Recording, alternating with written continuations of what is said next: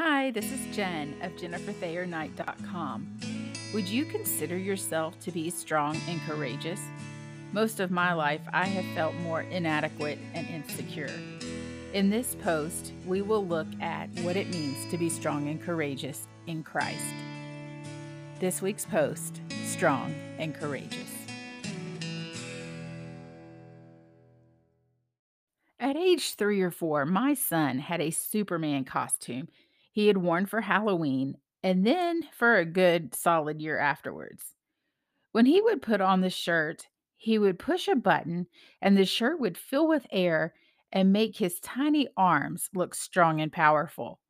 When he wore this costume, he believed he could do anything. Do you have an outfit or accessory that makes you feel more confident? Ladies, I know you know what I'm talking about. We all have a bag, shoes, lipstick color, or something else that just gives us that extra boost of certainty. Joshua chapter 1 begins with Moses handing over the torch to Joshua. God is showing Joshua the promised land and telling him how he will go about conquering the land. In the New Living Translation, four times God says to Joshua, Be strong and courageous. One time in verse 9, it also includes do not be afraid or discouraged. Joshua 1 9. God also tells Joshua exactly how to do what he wants done and tells Joshua not to stray to the right or to the left. You can find that in Joshua 1 7. As we read in Exodus through Deuteronomy, as long as the Israelites followed God's direction, God blessed them and he made a way for them. If they wandered, complained, or started making their own path, he quickly had repercussions and brought them back.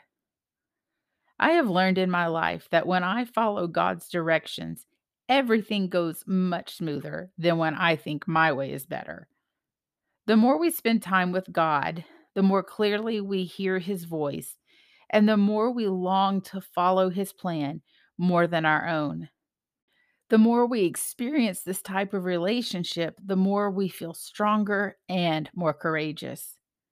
In Joshua 2, Rahab's courage always encourages me. Joshua sent two men to scope out Jericho. The people of Jericho feared the Israelites. Rahab, a prostitute, noticed the two spies and invited them into her home.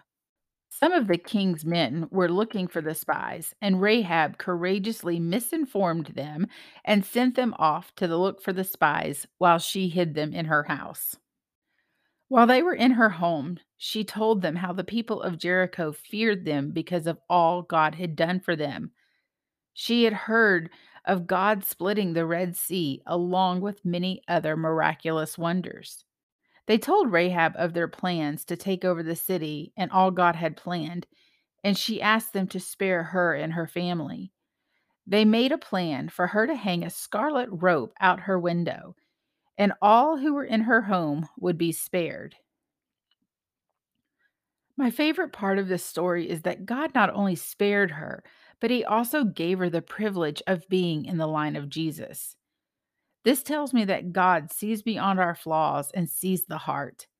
He allowed a prostitute to be the hero and to make a way for the Israelites. And 30 generations later, our Savior was born. God used Rahab to save his men from the king's men, and Jesus came to save us from our sins. Living this side of Jesus, we have the privilege of strength and courage in him. When we dress in the armor of God, found in Ephesians 6 10 through 18, we have everything we need to walk in absolute confidence.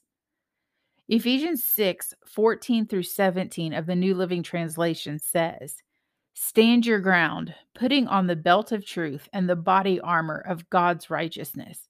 For shoes, put on the peace that comes from the good news, so that you will be fully prepared.